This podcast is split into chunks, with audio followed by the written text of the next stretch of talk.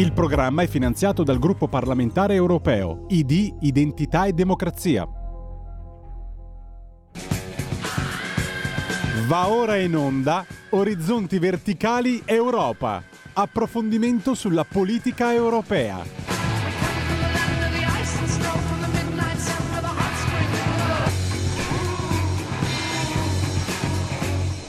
Eh, buongiorno, buongiorno, buongiorno. Avete già messo mano, parlo per i maschietti, laddove non batte il sole, è venerdì 17 oggi, eh, ve lo ricordo così, giusto per, eh, per, per non farvi mancare niente. Eh. Eh, è venerdì 17, è eh, una giornata, diciamo così, eh, impegnativa, soprattutto dal punto di vista economico, con eh, la BCE che continua ad aumentare. Ehm, continua ad aumentare i tassi.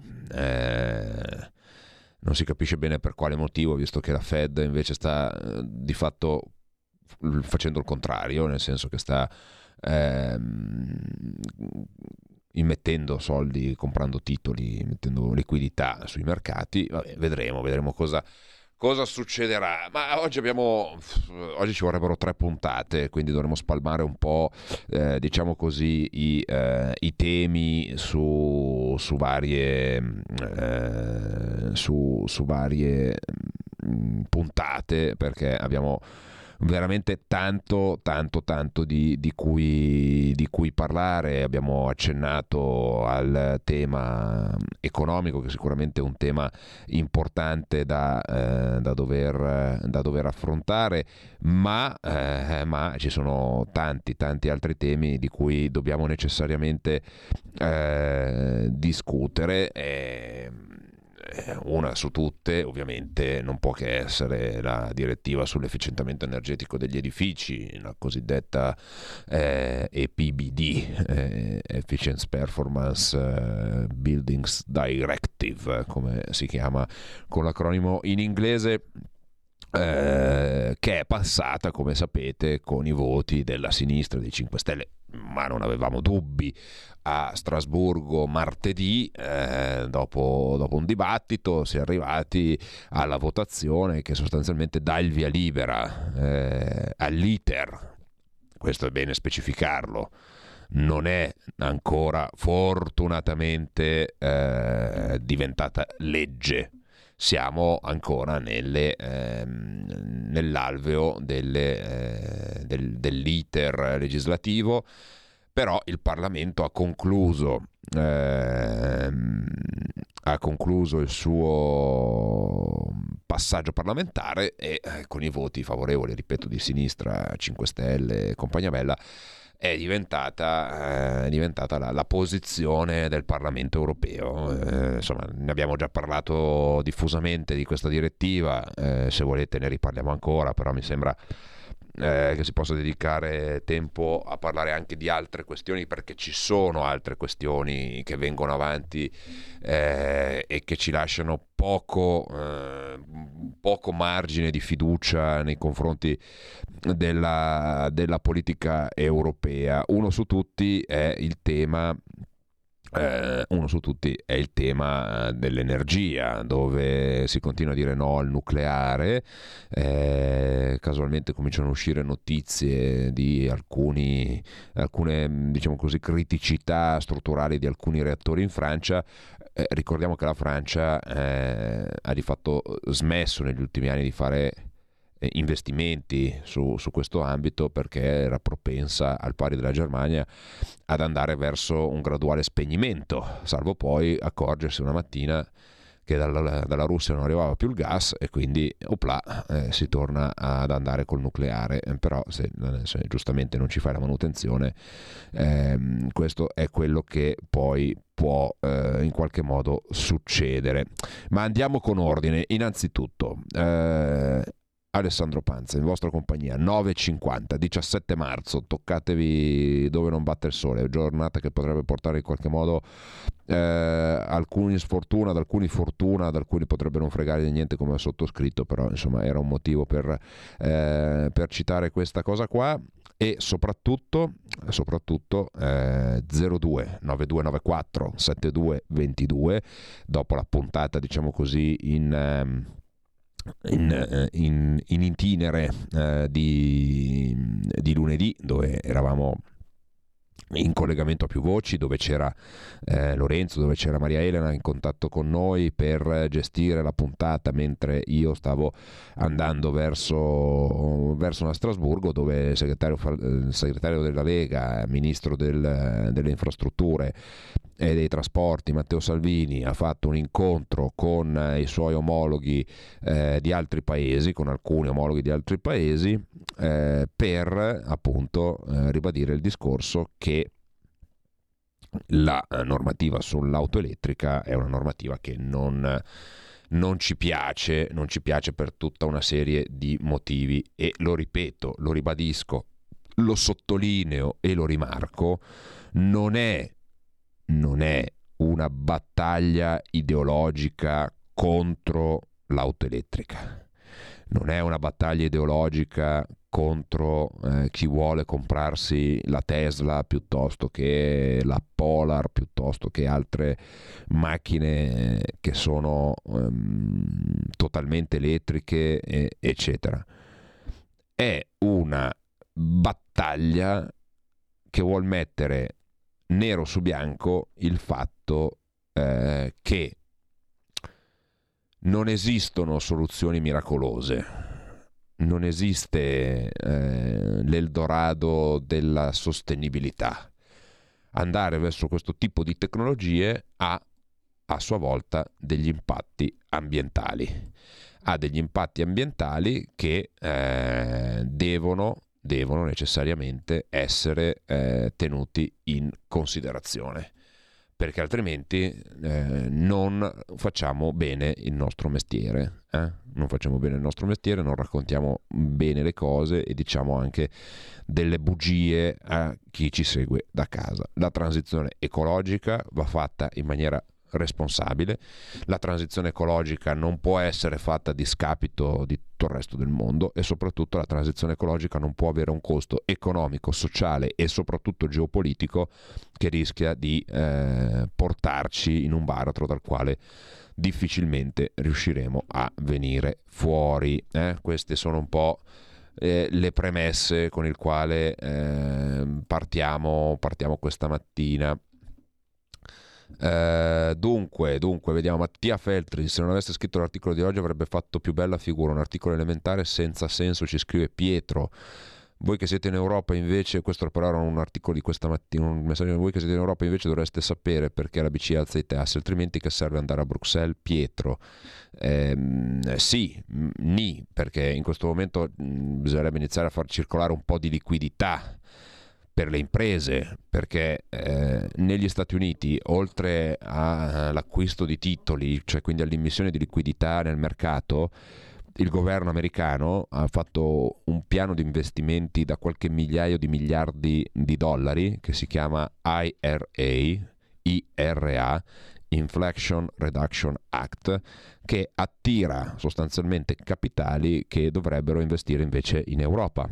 Faccio un esempio Volkswagen, che non è con tutto il rispetto un eh, laboratorio artigiano di 15 dipendenti, aveva pronto un piano di investimenti da 3 miliardi di euro da investire in Europa, ma vedendo la normativa sull'auto, vedendo le nuove direttive green eh, sui piani industriali, vedendo le strette economiche che sta portando avanti la BCE, sapete cosa ha fatto Volkswagen? Ha preso 3 miliardi di euro e li ha portati negli Stati Uniti.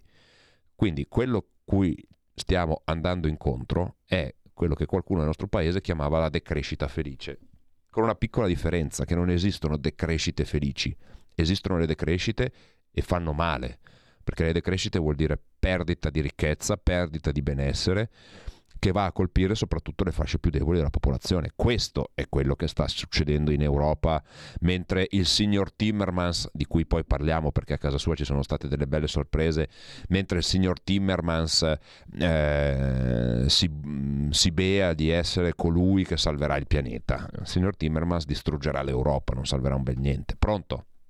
Caduto l'ascoltatore. 955 17 marzo 0292 94 72 22 lo ripeto piano 02 92 94 72 22 346 64 77 56 invece per i messaggi. I grandi messaggi che ci arrivano a questo numero. Vediamo se intanto c'è qualche notizia. C'è un ascoltatore pronto. Chi sei da dove ciao, chiami? ciao sono Marco da Mantova. Ciao Marco ben trovato. Io lo, io lo dico a te, ma so che tu ne sei a conoscenza in quanto sei in Europa, lo dico più che altro per i nostri ascoltatori. In America ragionano da americani, in Europa si ragiona da tedeschi.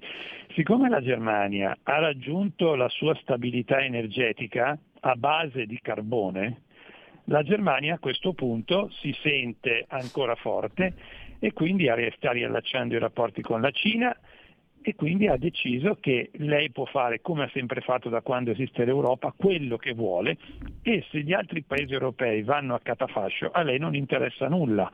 Quindi il PD e i 5 Stelle che sognano di consegnare definitivamente questo paese all'Europa perché non siamo in grado di governarci secondo loro, eh, bisogna dirlo quando ci saranno le prossime elezioni europee, perché noi abbiamo la possibilità, l'ultima che abbiamo, di riuscire a prenderci il governo dell'Europa con i governi anti-ecologisti e dobbiamo farcela, altrimenti saremo spazzati via. Ciao a tutti. E grazie, grazie. grazie. Ehm, allora, andiamo a vedere un attimino eh, quello che succede eh, in Olanda andiamo a vedere quello che succede in Olanda perché eh, l'altro giorno in Olanda si è, eh, si è, votato. Adesso fatemi cercare un secondo il, ehm, il, l'articolo. Eh. Eccolo qua, eccolo qua trovato. Ehm, il partito ruralista antisistema che scuote l'Olanda e soprattutto l'Europa. Allora, vi faccio una breve eh, premessa. L'Europa, nei suoi deliri di onnipotenza per salvare il mondo, eh, fa questo piano che si chiama eh, Fit for 55, cioè prepararsi per il 55, che vuol dire eh, ridurre del 55% le emissioni entro, entro il 2040 eh, rispetto al 1990, eh, mette in, pia- mette in Mm, mette a terra tutta una serie di le- leggi, regolamenti, direttive, eccetera, da far applicare agli Stati membri. Eh, una di queste va a eh, colpire il settore eh, dell'allevamento eh, perché? perché secondo i ehm, secondo i, eh, i geni che stanno a Bruxelles le emissioni di azoto ehm, che derivano dagli allevamenti, cioè dalla cacca e dalla, dalle scoregge delle mucche, eh, sono devastanti per l'ambiente. Eh, partendo dal presupposto che in Europa ci sono gli allevamenti intensivi di larga scala come ci sono ad esempio nel Nord America, cosa che invece in Europa mh, mm, non c'è. Eh, e quindi cosa fanno questi, questi stati che hanno già deciso come ad esempio, ehm, come ad esempio il partito, come ad esempio sta succedendo in Olanda. Ci sono delle riduzioni, lo Stato impone delle riduzioni fino al 30%, addirittura l'esproprio di alcuni allevamenti eh, bovini in uno Stato a forte vocazione agricola come appunto l'Olanda l'Olanda che è il paese del signor Timmermans e anche del signor Rutte, quello che ci rompe sempre un po' i coglioni perché non siamo bravi a fare i compiti a casa, secondo lui. Mentre a casa sua, che lui è molto bravo a fare i compiti a casa, però democraticamente i contadini lo hanno, scusate il francesismo, sfanculato. Ed è quello di cui parliamo adesso fra qualche istante dopo la pausa pubblicitaria, così riprendiamo con il filo giusto del discorso. La tua radio è ascoltabile anche con la televisione in digitale. Sul telecomando della televisione digitale o del tuo ricevitore digitale puoi scegliere se vedere la TV o ascoltare la radio. Risintonizza i canali radio e troverai anche Radio Libertà, canale 252.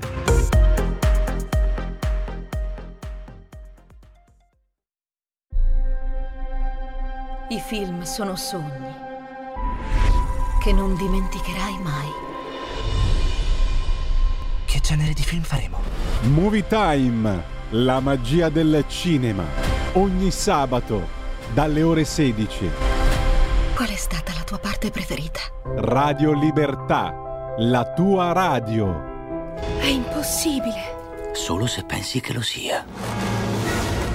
Non è meraviglioso? Stai ascoltando Radio Libertà, la tua voce libera, senza filtri né censure, la tua radio. Quindi, eh, dicevamo, cosa succede in Olanda? Eh, vi leggo eh, Roberto Vivaldelli, 17 marzo 2023, Inside Over. Terremoto politico in Olanda, dove il partito ruralista degli agricoltori si è imposto come grande vincitore nelle elezioni regionali che determinano la composizione del Senato. Negli ultimi mesi il partito BBB, Börer Bürger Beweging, Movimento Contadino Cittadino, ha cavalcato un'ondata di proteste contro le politiche green del governo e mm, sembra essere eh, destinato a conquistare più seggi al Senato rispetto al partito liberal conservatore del primo ministro Mark Rutte. Nato solamente quattro anni fa, il partito ha raccolto la rabbia di contadini, agricoltori e allevatori contro i piani della coalizione di governo di riduzione delle emissioni di azoto e la prevista riduzione dei capi di bestiame e, in alcuni casi, di chiusura degli allevamenti. Ma guarda, ma guarda, anche alla destra populista e anti-Islam, nonché fortemente euroscettica. A tal proposito, il clamoroso exploit del partito ruralista olandese rappresenta altresì un monito alle stesse istituzioni europee con le loro imposizioni green, vedi casa e auto elettriche, rischiano di alimentare uno scontento presso la popolazione che farà da serbatoio alle forze euroscettiche.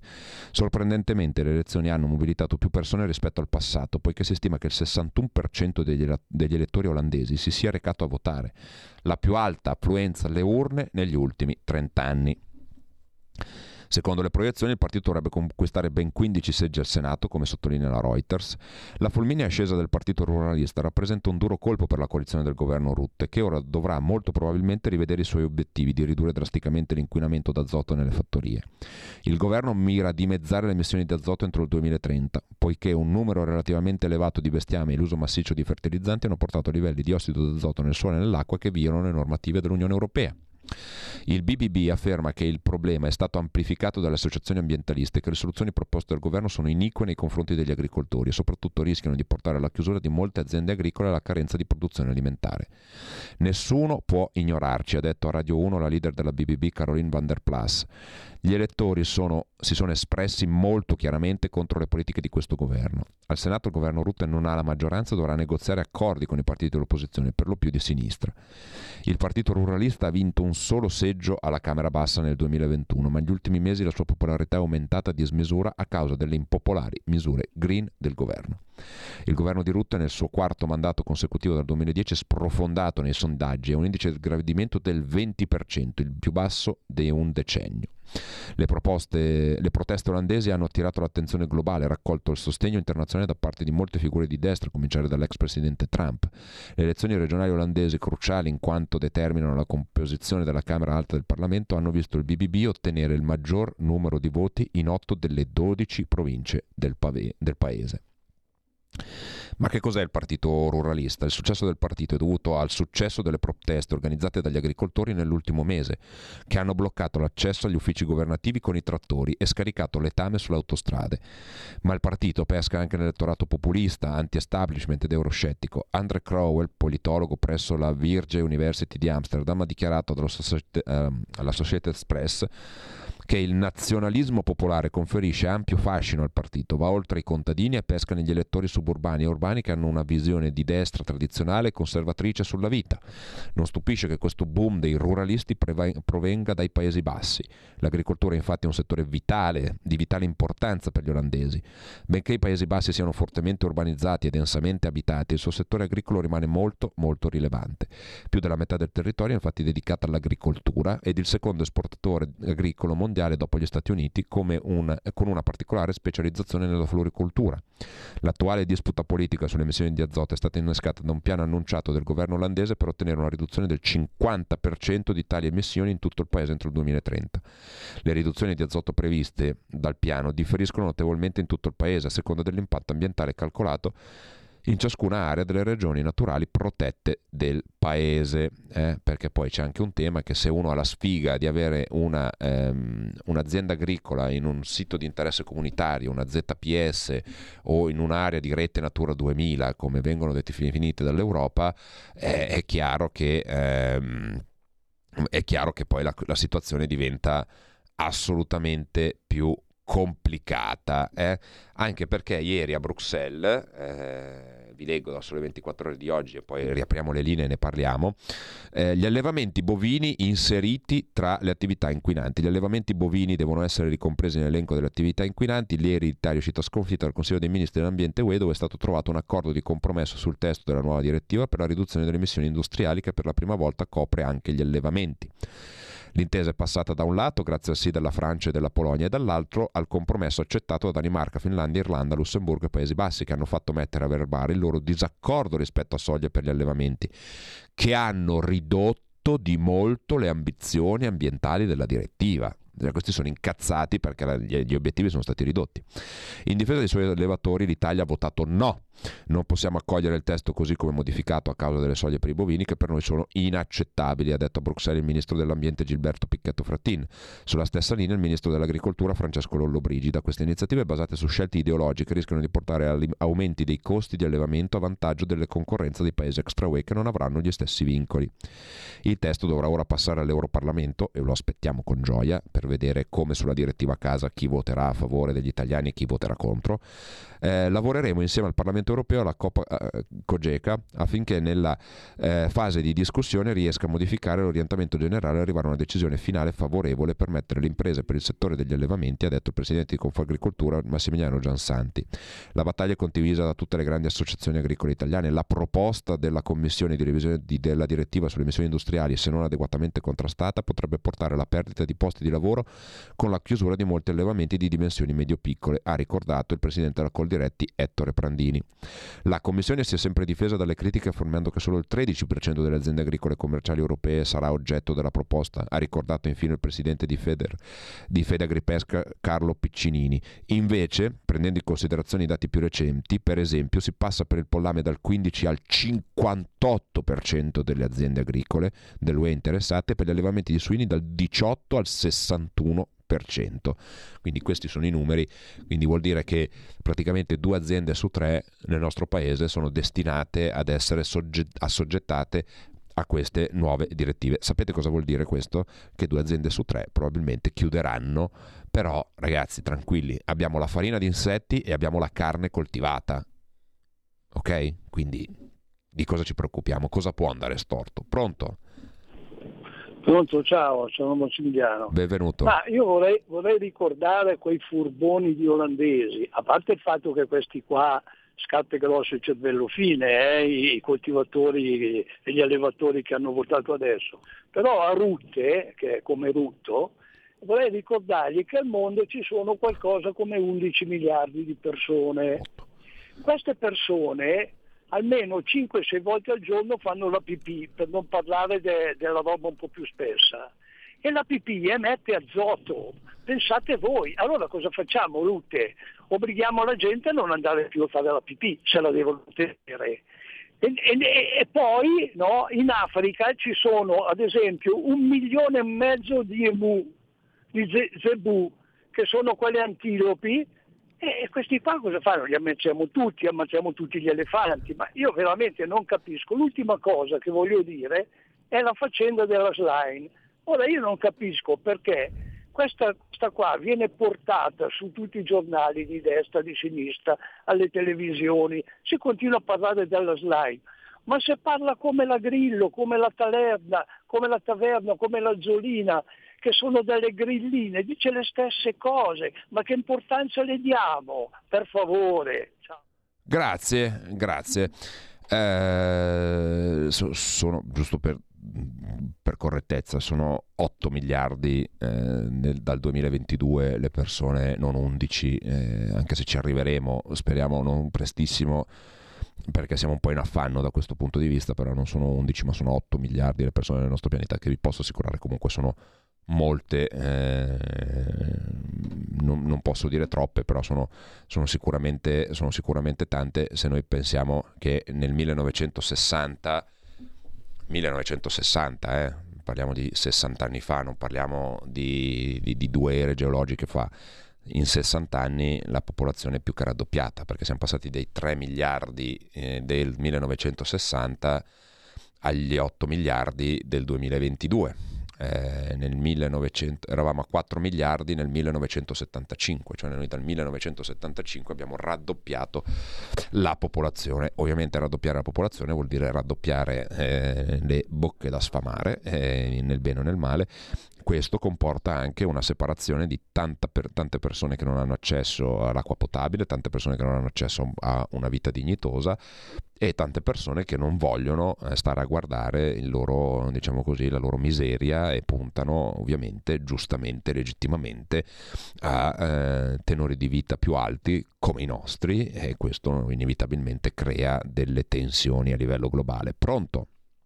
Sì, pronto, buongiorno, sono Fabrizio di Sabbio Chiesa. Benvenuto.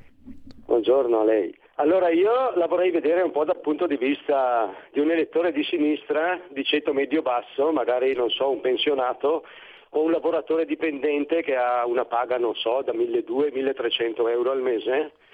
Di fronte, cosa pensa di fronte a queste politiche? Allora se partiamo dall'autogreen, quello che interessa a questa elite eh, ecologista è di cambiare le automobili, nessuno però si pone il problema che queste automobili costano tantissimo, io non vedo nessun pensionato né operaio che può permettersene perché partono mediamente dai 40-45 mila euro in su.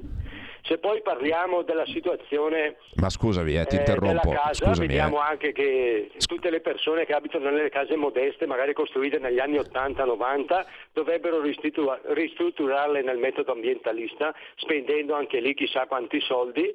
E io voglio capire come mai uno che è in queste condizioni vota ancora la sinistra, perché qui stiamo parlando di un'elite ormai distaccata dai problemi popolari che vive in un mondo a sé e che forse sogna, non lo so, una banda di affamati che non si muovono più da casa e loro benissimo vanno in giro in bici in un ambiente più pulito. Chiarissimo. Eh, ti devo fare una correzione però alla sinistra dei pensionati e degli operai non gliene frega più un cazzo ormai da, da un po' di tempo, questo ormai penso che lo abbiamo, lo abbiamo capito tutti. Eh, Timmermans alza la voce contro il nostro paese, gli esponenti italiani in Europa hanno detto no alla direttiva Green sulle case, l'Europa vorrebbe imporre eh, che, compor- eh, che, l'Europa vorrebbe imporre, che comporterebbe sborsi enormi, ma anche una svalutazione enorme del patrimonio immobiliare del nostro paese, una tagliola alla gola per tutti quelli che hanno investito nel mattone e semplicemente hanno fatto sacrifici. L'Italia ha un enorme patrimonio immobiliare, eh, eccetera, questo lo, lo, sapete. Ma Timmermans alza la voce contro il nostro paese, cerca di forzare la sovranità decisionale dal suo punto di vista privilegiato nel processo decisionale europeo. Dobbiamo dimostrare che è nell'interesse dell'Italia, dei cittadini italiani, dell'industria italiana di andare avanti. Sembra partire dal presupposto che l'Italia non abbia capito e così lui con supponenza manifesta si propone di spiegare perché l'Italia dovrebbe aderire ad un progetto nel quale non crede per ragioni ben note, che porterebbero il paese a un ulteriore deterioramento del suo tessuto economico. Se vediamo i problemi che l'Italia ha oggi con la siccità, ma che cazzo c'entra il problema della siccità con quello del, del, della casa? Cioè è, è questo che a me fa imbestialire di quest'uomo qua, che è il vero problema. Guardate che non è la von der Leyen il vostro problema, cari amici che ci ascoltate da casa, si chiama chiama Franz Timmermans. E speriamo, è per questo che io sono felicissimo che i contadini te- eh, olandesi abbiano vinto, perché spero vivamente che dalla prossima commissione questo signore vada a fare il pensionato ad Amsterdam, all'Aia, dove diavolo vive, a portare il suo nipotino al parco giochi e a non rompere più i coglioni ai cittadini europei, perché il vero problema dell'Europa ha un nome e un cognome, si chiama Franz Timmermans. Pronto? Pronto? Ciao Mauro da Reggio. Benvenuto Mauro. Al signor Franz, al signor Franz Timmermans e a tutta la Commissione europea che ha votato la, l'agenda, l'agenda 55, bisognerebbe far capire una cosa, che il mondo vegetale, il mondo animale, quindi l'uomo, dipendono solo ed esclusivamente da un processo un, da, da, un processo e da un elemento, il carbonio. E quindi anche l'anidride carbonica fa parte, essendo un atomo di carbonio e due di ossigeno, fa parte di questo mondo qua. Se vuole eliminare tutte le piante, tutti gli uomini e tutti gli, e tutti gli animali, andiamo al 55%, perché le piante normalmente con, con, i raggi solari producono energia, poi dopo la devono sintetizzare per, cresce, per crescere utilizzando l'anidride carbonica. È per quello che dicono che le, gli, gli, alberi contengono dell'anidride carbonica, né più né meno, anche perché poi d'altra parte no, se devi fare delle misurazioni a livello di, di, di, anni o migliaia di anni si utilizza il carbonio 14. Chiarissimo, chiarissimo, grazie. Adesso senza fare eh, troppa fisica perché altrimenti poi eh, ci perdiamo. Eh, più estrazioni per materie prime strategiche, più estrazioni per materie, di, per materie prime strategiche. 65% il limite di dipendenza da un solo paese per le materie prime cruciali necessarie a produrre microprocessori e batterie, 65%. Il 10% di produzione nella UE entro il 2030 la, UE dovrà predisporre, eh, dovrà rispondere a questa quota di domanda interna dal dall'attuale 3%, quindi numeri folli, 40% di autonomia da lavorazione, entro il 2030 i 27 dovranno lavorare e raffinare autonomamente il 40% delle risorse critiche che comunque non abbiamo.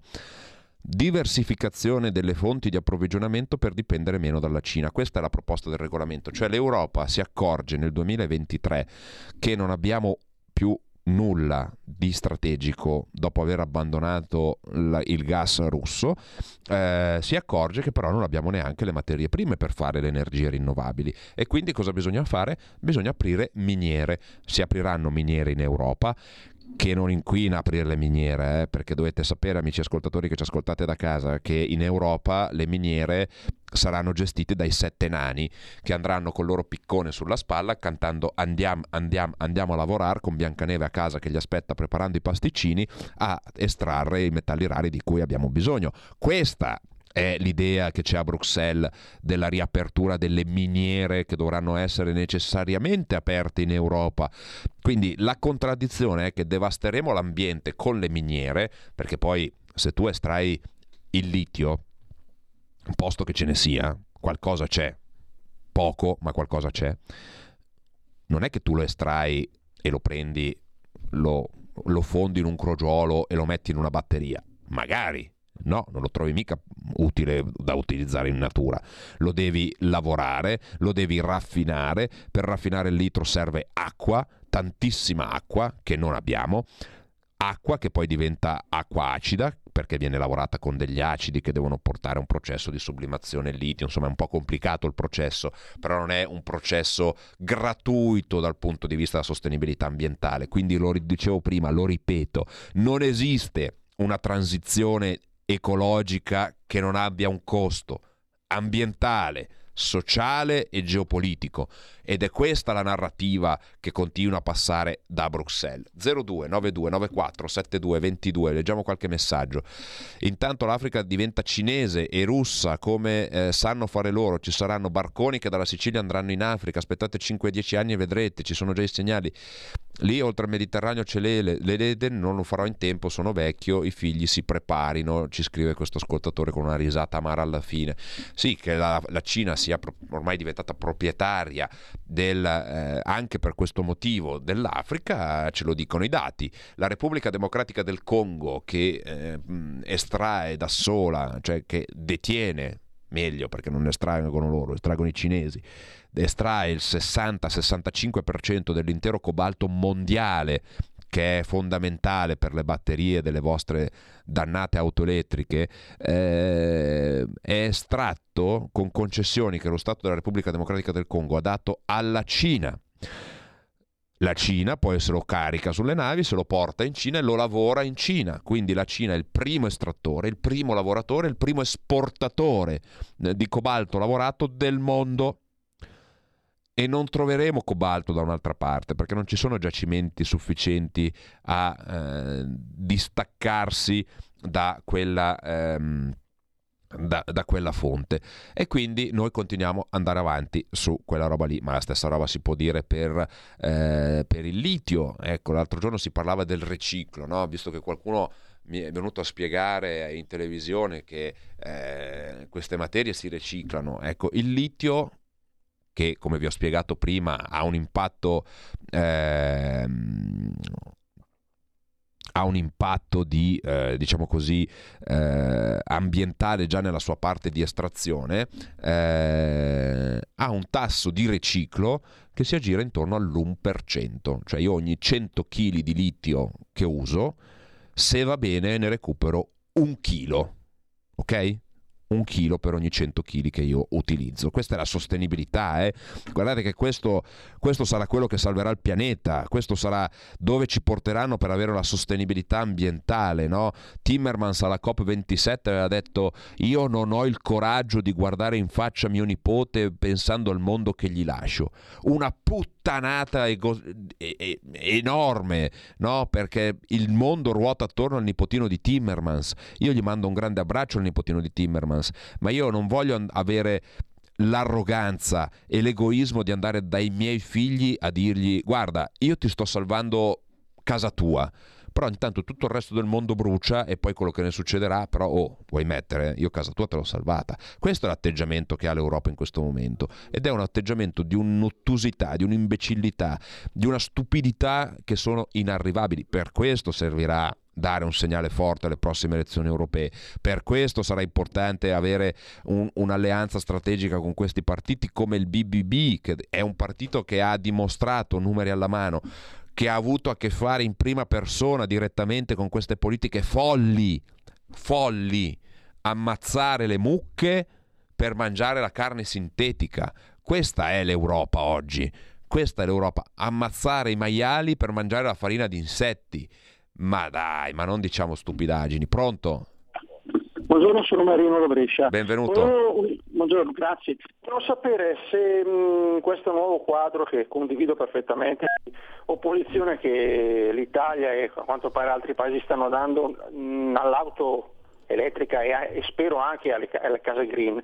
Vorrei sapere in merito all'auto, mh, all'auto e ai motori termici, ci sarà qualche novità in merito alle auto a idrogeno, che effettivamente è un motore termico, però ha un impatto veramente bassissimo, sia nella versione appunto termica che quella alternativa elettrica delle celle solari. Volevo sapere se lei ha conoscenza di qualcosa. Ascolto in diretta, grazie.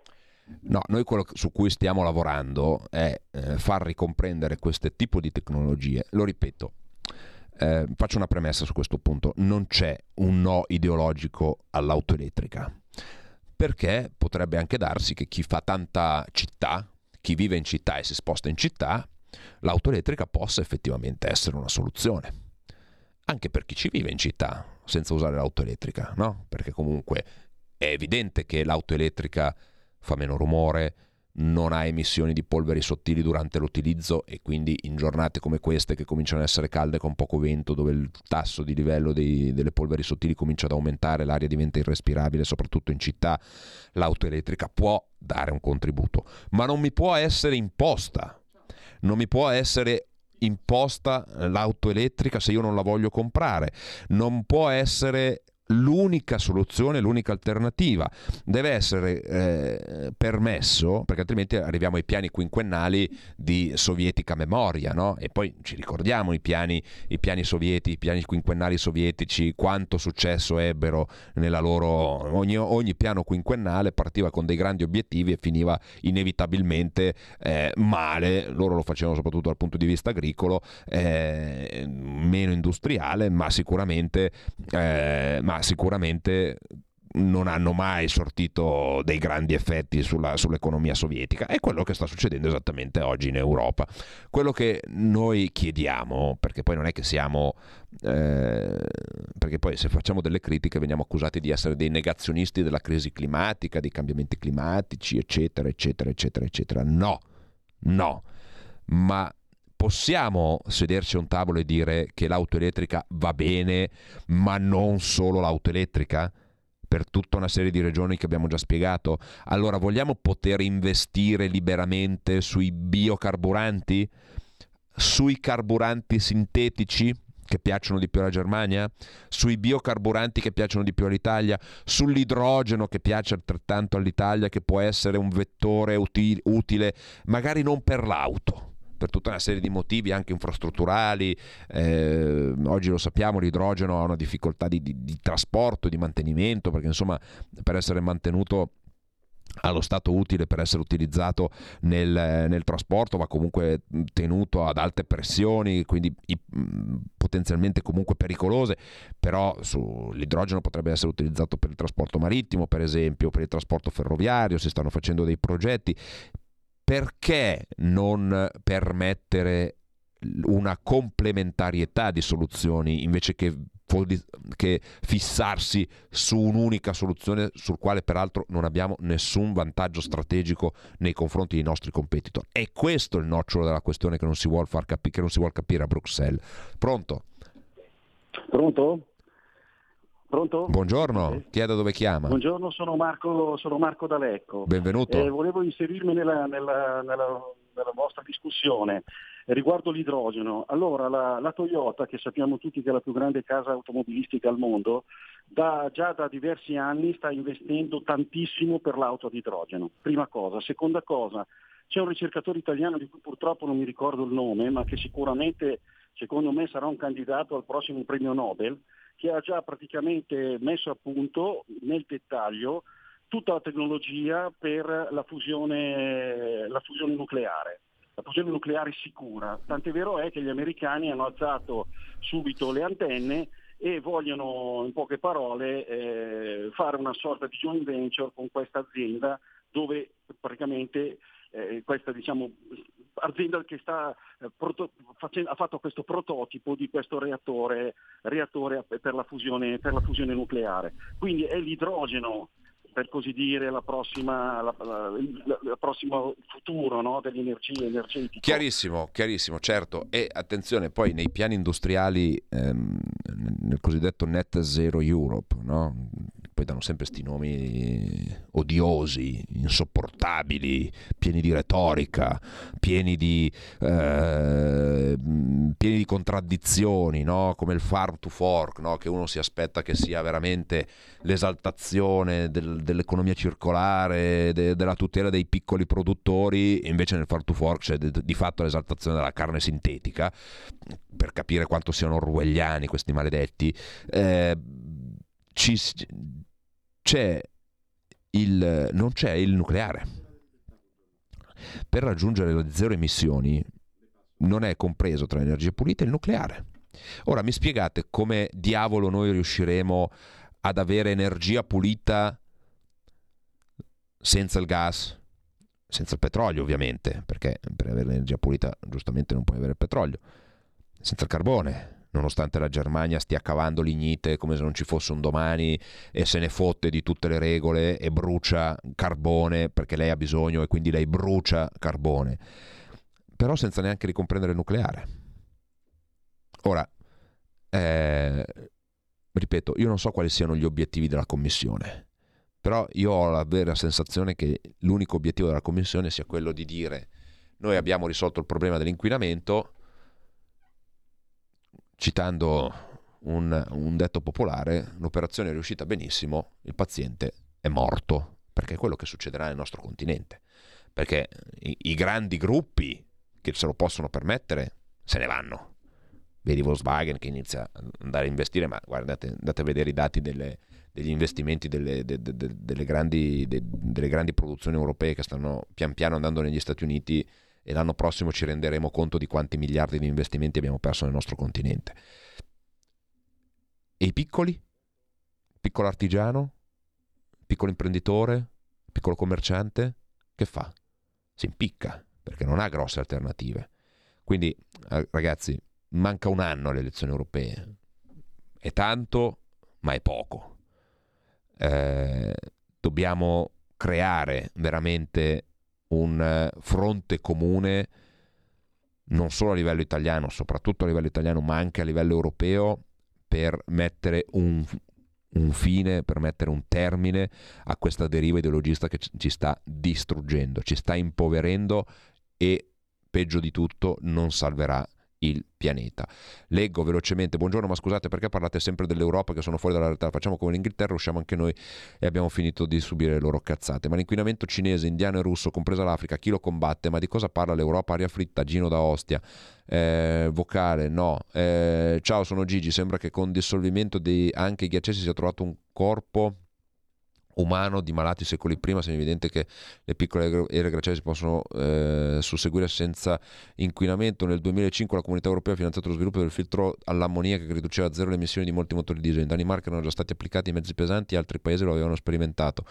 Ora non c'è più traccia, soldi sprecati. No, il filtro ammoniaca è poi, è, è poi diventato evoluto con... Eh, il filtro che si chiama mh, mm, brutalmente AdiBlue eh, che eh, non è un ammoniaco ma è un ammonio, adesso mh, mm, poi io non sono un chimico, però eh, è quello che si estrae dall'urea, cioè mh, da una cosa che somiglia all'APP che comunque contiene ammonio, contiene ammoniaca.